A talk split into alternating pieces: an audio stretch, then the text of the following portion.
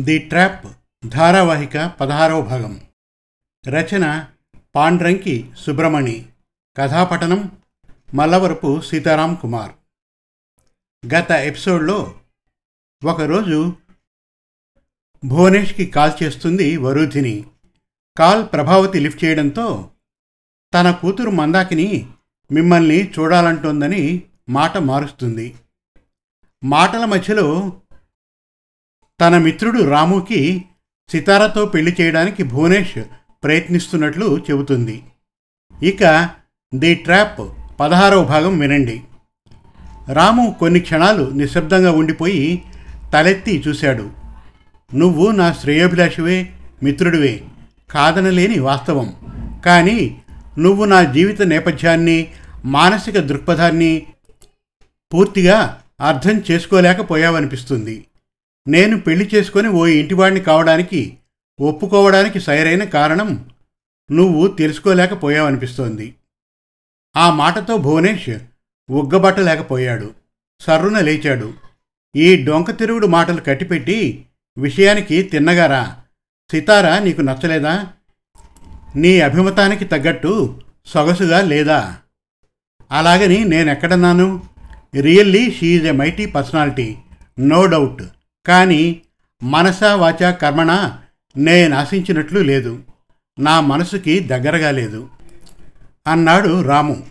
ఈసారి కూడా భువనేష్ సర్రున లేచాడు.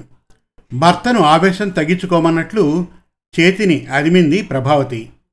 కానీ అతడు వినే స్థితిలో లేడు. నువ్వు ఊరుకో ప్రభా.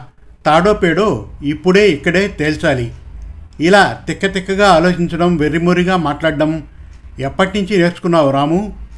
అమెరికాలో నీతో చెట్టా పట్టాలేసుకుని తిరిగిన గర్ల్ ఫ్రెండ్స్ గురించి నాకు తెలియదనుకుంటున్నావా? చూడలేదనుకుంటున్నావా? వాళ్ళతో పోల్చి చూస్తే సితార ఎందులో తగ్గిందంటావు? భువనేష్ అతనికి తెలియకుండానే రొప్పుతున్నాడు. ఆవేశాన్ని అదుపు చేయలేక. సితారను వాళ్ళతో ఎక్కడ పోల్చానని? నిజానికి సితార అక్కడి బ్యూటీల కన్నా రెండు రెట్లు అధిక స్థానంలో ఉందనాలి.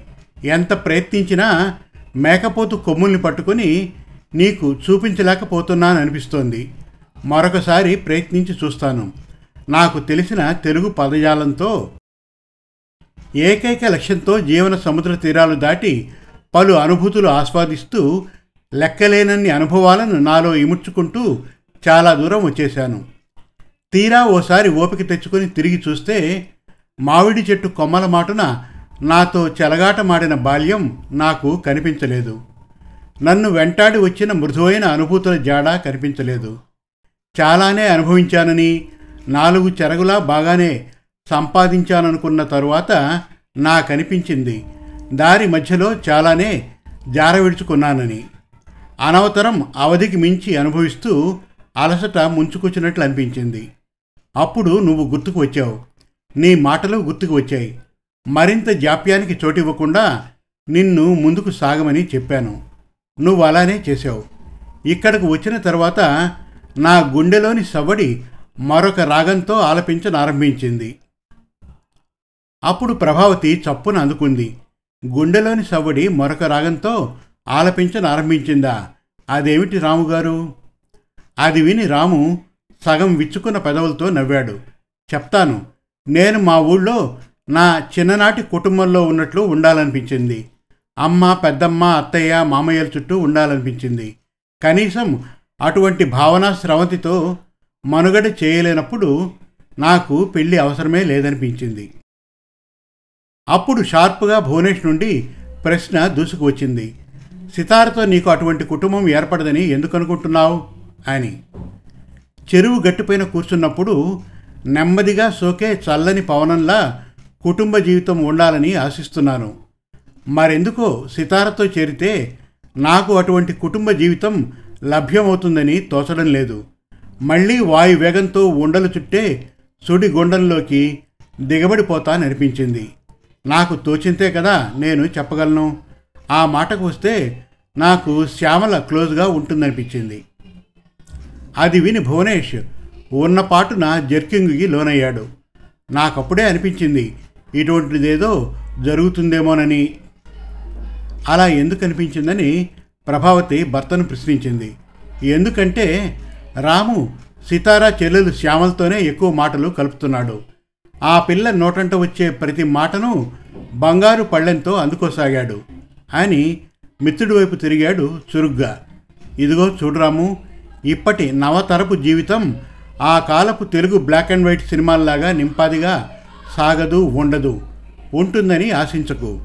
అప్పటి రోజుల్లో అబ్బాయి అక్కయ్యను చూడడానికి వచ్చి తనకు తాను రొమాంటిక్ హీరోగా మారిపోయి చెల్లెల్ని చేసుకుంటానని మంకుపట్టు పడతాడు.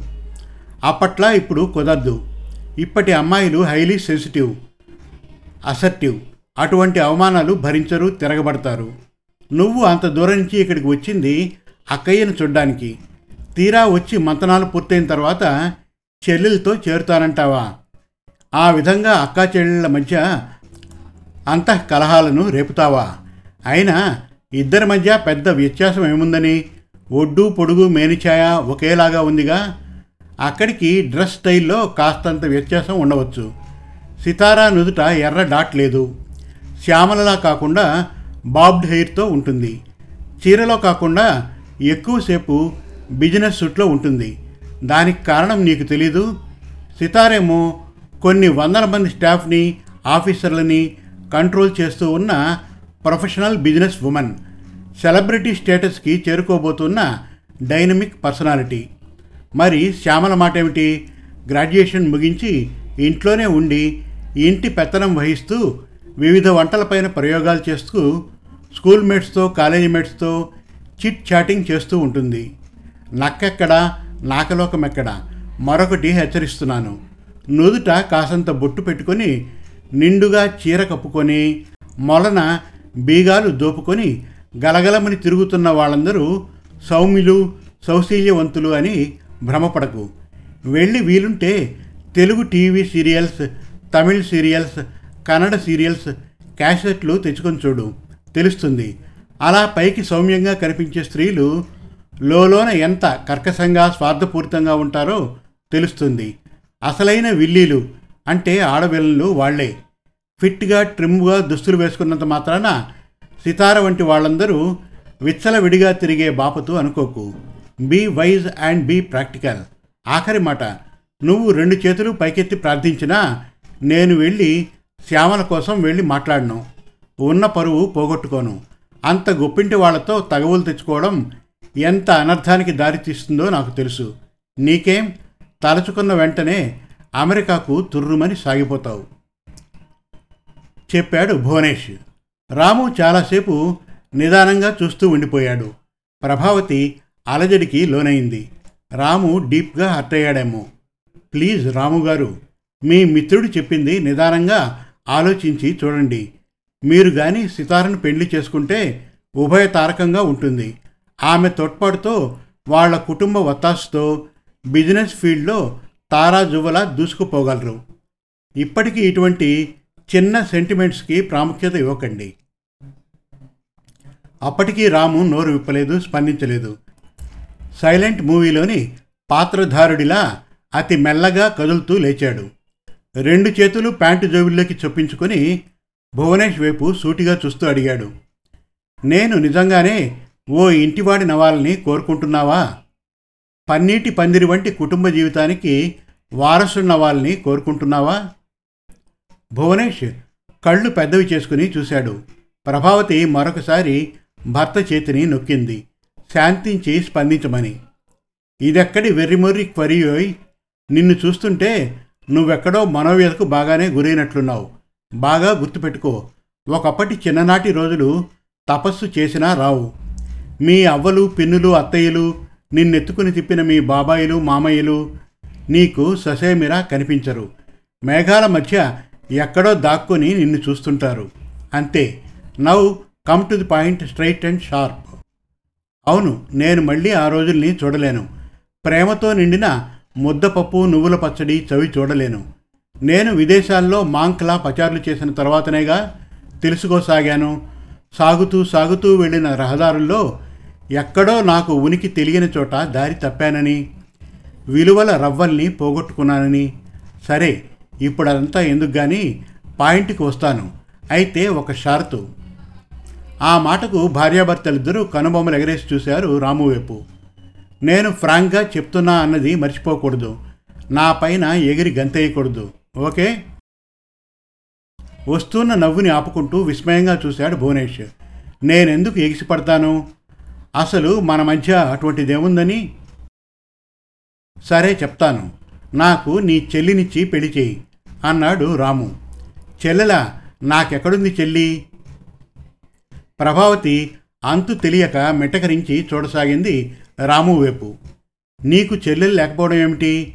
కమల నీకు చెల్లెలేగా? అప్పుడు దంపతులిద్దరూ నోట మాట రాక గుడ్లప్పగించి చూడసాగారు. కొన్ని క్షణాల వరకు ఏం చెప్పాలో వాళ్ళకు తోచలేదు. అప్పుడు రాము అందుకున్నాడు. నాకు తెలుసు నాకు కమలకు మధ్య ఏడేళ్ళ వ్యత్యాసం ఉంటుందని. నా గుణశీలతపైన నమ్మకం ఉంటే కమలను నాకిచ్చి పెళ్ళి చేయి. నీకు ఇక్కడిలాగే అక్కడ కూడా పెద్దరకం ఉందని నాకు తెలుసు. నీ మాటకు ఎదురు చెప్పరని నాకు తెలుసు. ఇక బాల్ నీ కోర్టులో ఉందని తెలుసుకో అన్నాడు రాము. ప్రపోజల్ సముచితంగానే ఉంది కానీ వాళ్ళ చూపులో కట్టుబొట్టు భాషా ప్రకారం నువ్వొక విదేశీయుడివి. ఇప్పుడు చుట్టుపక్కల చోటు చేసుకుంటున్న ప్రతికూల పరిస్థితులను బట్టి వాళ్ళకు ముఖ్యంగా ఏటి దరి కూడా దాటి వెళ్ళని కమలకు చాలా అనుమానాలు కలగవచ్చు. పెళ్ళి చేసుకుని ఓ ఇంటి వాడవదలిచిన వాడు అక్కడే చేసుకోవచ్చుగా. ఇంత దూరం వరకు రావడం ఎందుకు అసలు అంత దూరం నుంచి చూడడానికి వచ్చిన అమ్మాయి కలవాళ్ళ వ్యాపార కుటుంబానికి చెందిందై ఉండగా ఉన్న పాటున మనసు మార్చుకొని తన ఇంటి అమ్మాయిని ఎందుకు కోరుకొని చేసుకోవాలనుకుంటున్నాడు? ఇటువంటి బోలెడు భీభత్సకరమైన అనుమానాలు ఆపోహలు తలెత్తడానికి ఆస్కారం ఉంది అందుకే వెంటనే అవునని లేకపోతున్నాను అంది ప్రభావతి. అవును చాలా వాస్తవం కాదనిలేను. కానీ వీటన్నిటినీ త్రుటిలో పటాపంచలు చేయవచ్చు నీ ఒక్క మాటతో. ఇక చివరి మాట. వాళ్ళు ముఖ్యంగా నీ చెల్లి లేవదీయబోయే అన్ని క్వరీలకు జవాబు ఇవ్వగలనన్న విశ్వాసం నాకుంది. నా గుండెల్లో ఇసుమంత గుబులు కానీ దిగులు కానీ లేదు. విశ్వాసం తప్ప. ఇక ఇంతకంటే చెప్పడానికేముంది? కమల నాకు భార్యగా రాగల అర్హత నాకు లేదనుకుంటే నేను ఇప్పటికే రిజర్వ్ చేసుకున్న రిటర్న్ ఎయిర్ టికెట్ ప్రకారం యూఎస్ వెళ్ళిపోతాను. ఎవరికి ఎటువంటి డిస్టర్బెన్సు ఇవ్వకుండా. I promise. అప్పుడు ప్రభావతి కలుగు చేసుకుంది. తేల్చుకోవడానికి మాకు కొంచెం వ్యవధి ఇవ్వండి రాముగారు. ఇదేమిటి మీ కంపెనీ వాళ్ళు చరచరా జరుపుకునే వ్యాపార ఒప్పందం అనుకుంటున్నారా? వ్యవహారం మా ఇంటి అమ్మాయి జీవితానికి సంబంధించింది కదా. ఇప్పటికిప్పుడు మేము కమిట్ కావాలని మీరు ఎదురు చూడడం కూడా సబబు కాదు కదా. మరొకటి చెప్పాలనుకుంటున్నాను. సమయం వచ్చింది కాబట్టి. అంది ప్రభావతి. ఏమిటన్నట్టు తలెత్తి చూశాడు రాము. పలు సామాజిక ఆర్థిక పరిస్థితుల వల్ల అప్పటి ఉమ్మడి కుటుంబం ఇప్పుడు పటిష్టంగా లేదనే చెప్పాలి. పటిష్టంగా ఏమిటి? దాదాపు అంతరించిపోతుందనే చెప్పాలి. ముఖ్యంగా సిటీల్లో. అప్పటి చిన్ననాటి రోజుల్ని తలుచుకొని ఇప్పటి కుటుంబ వ్యవస్థ ఉండాలని కోరుకోవడం అత్యాశే అవుతుంది. ఇలా చెప్తున్నందుకు మిమ్మల్ని నిరుత్సాహపరుస్తున్నాను అనుకోకండి అతడు తలుపి ఇట్స్ ఆల్ రైట్ అంటూ థ్యాంక్స్ చెప్పి మరొక కప్పు టీ కావాలని అడిగాడు. అటువైపు దేనికోసమో నడిచి వచ్చిన పనిగెత్త భాగ్యంతో. ఇంకా ఉంది. ది ట్రాప్ ధారావాహిక పదిహేడవ భాగం త్వరలో. మరిన్ని చక్కటి తెలుగు కథల కోసం కవితల కోసం వెబ్ సిరీస్ కోసం మన తెలుగు కథలు డాట్ కామ్ విజిట్ చేయండి. Thank you